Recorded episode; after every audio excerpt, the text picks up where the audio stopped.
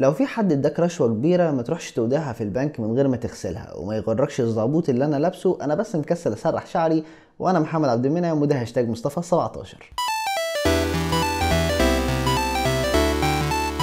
هاي السلام عليكم ازيكم؟ عاملين إيه؟ الحمد لله يا رب دايما. تعرفوا ناس كتير مش عارفيني اللي كلمتهم من 17 واحد فاكتوا على الحلقات اللي فاتت يبقى الحمد لله تعرفون تفهموا الحلقة دي كويس جدا. لكن أنتوا بوجودوا يبقى ربنا يستر. طبعا مش هينفع نبدأ الحلقة غير مشكله 17 واحد تشاركوا هاشتاج مصطفى 17 الحلقة اللي فاتت. حنا معك في شر ولا في قدا حنا معك في شر ولا في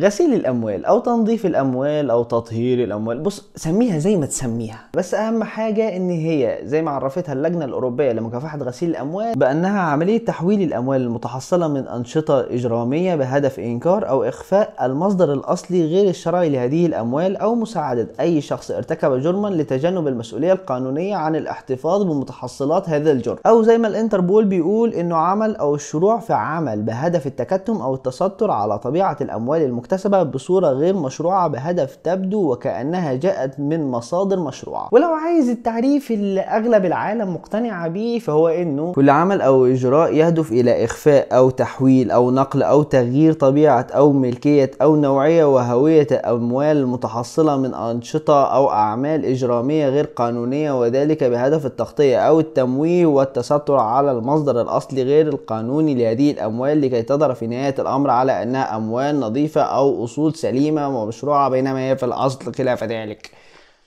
ولكن الاسم الأكثر انتشارا للعملية دي هي غسيل الأموال وده كان بسبب الكابوني عام 1920 الراجل ده كان من أقوى تجار المخدرات وفي نفس الوقت كان فاتح محلات غسيل الهدوم علشان في آخر اليوم يظبط الفواتير ويدخل أرباحه من تجارة المخدرات على أرباحه من غسيل الهدوم. وعلى فكرة مفيش فرق ما بين غسيل الأموال وغسيل الهدوم الاتنين ثلاث مراحل وأول مرحلة هي أهم مرحلة مرحلة الغسيل.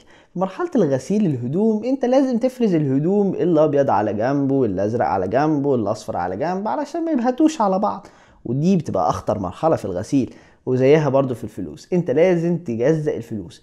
بنسميها عملية الإحلال. تجزأ الفلوس لأجزاء بسيطة جدا وتديها الناس تعرفهم علشان يودعوها في حسابك أو تفتح بيها شركات وهمية بسيطة وهتخلي الشركات دي تكسب بالغصب. هي مش هتكسب بالغصب هي هتكسب كده كده عشان أنت جايب إيرادات. وبعد ما تجزأ فلوسك لأجزاء بسيطة وتودعها من أكتر من حساب وكمان تفتح بيها شركات وهمية لازم تدخل على المرحلة التانية وهي مرحلة الشطف أو التغطية. في المرحلة دي أنت لازم تعمل عملية تحويل سريعة جدا للفلوس من أماكنها وكمان من أشكالها، يعني تبيع وتشتري بيها وتحولها من حساب ده والحساب ده وتحولها لبلد ومن بلد تانية وتحول كمان شكلها من عملة. يعني ببساطة دخل الدنيا في بعض، وبكده تكون وصلت للمرحلة التالتة، مرحلة النشر. أو الدمج في المرحلة دي أنت لازم تطلع فلوسك المغسولة مع فلوسك الحقيقية وتظهرها للناس كلها على شكل مصانع أو مشاريع حقيقية من هدفها إن هي تنمي المجتمع. وممكن كمان تعمل بيها مشاريع خيرية وبكده تكون استخبيت وسط الناس اللي بتعمل مشاريع خيرية وكمان وسط الناس اللي بتعمل مشاريع تهدف إلى تنمية الوطن. أنت راجل زي الفل.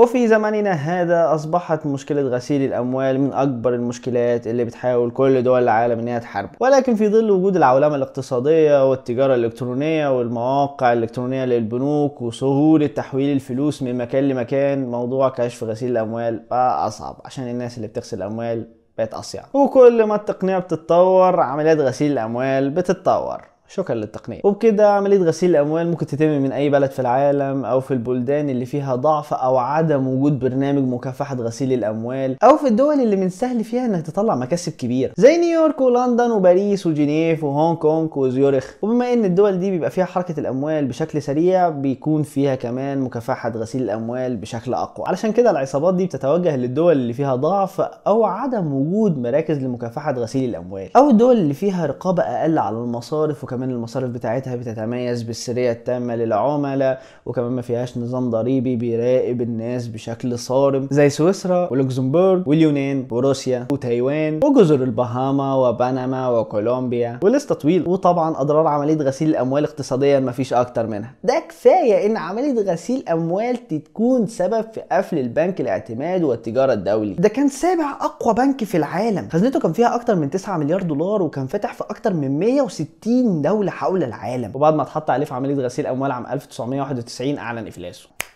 طار وبما إنك بتلعب في الاقتصاد فأنت أكيد هتلعب في السياسة وهتتحكم في قرارات أي دولة. ده أنت بغسيل الأموال ممكن تكون رئيس دولة بس خلي بالك لحسن يحصل فيك زي ما حصل في مانويل نوريجا اللي كان رئيس بنما. وطبعا مش لازم أقول لك إن المافيا الإيطالي بيساعد بعض المواطنين الشرفاء ان هم يدخلوا البرلمان الإيطالي. يعني بخلاصة عملية غسيل الأموال هي إطفاء صفة شرعية على أموال تم التحصل عليها بطريقة غير مشروعة علشان تدخل السوق تتحرك براحتها بدون ما الحكومة تلحقها أو تصادرها أو حتى تسألك من أين لك هذا؟ وطبعا عملية غسيل الأموال لازم تتم على مبالغ كبيرة لكن لو أنت كنت موظف بسيط وفاتح الدرج وبتدخل لك كده فلوس بسيطة على شكل رشاوه فأحب أقول لك حسبي الله ونعم الوكيل فيك لأنك ببساطة مش محتاج تغسل أنت يا دوبك تروح تشتري اللي أنت كان نفسك تشتريه بس الراتب ما كفاش.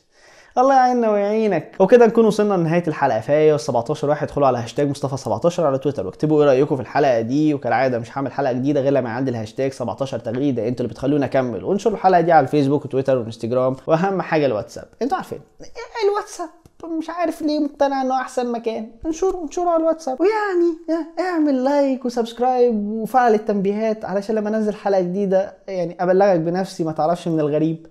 وكان معاكم محمد منعم من هاشتاج مصطفى 17 سلام.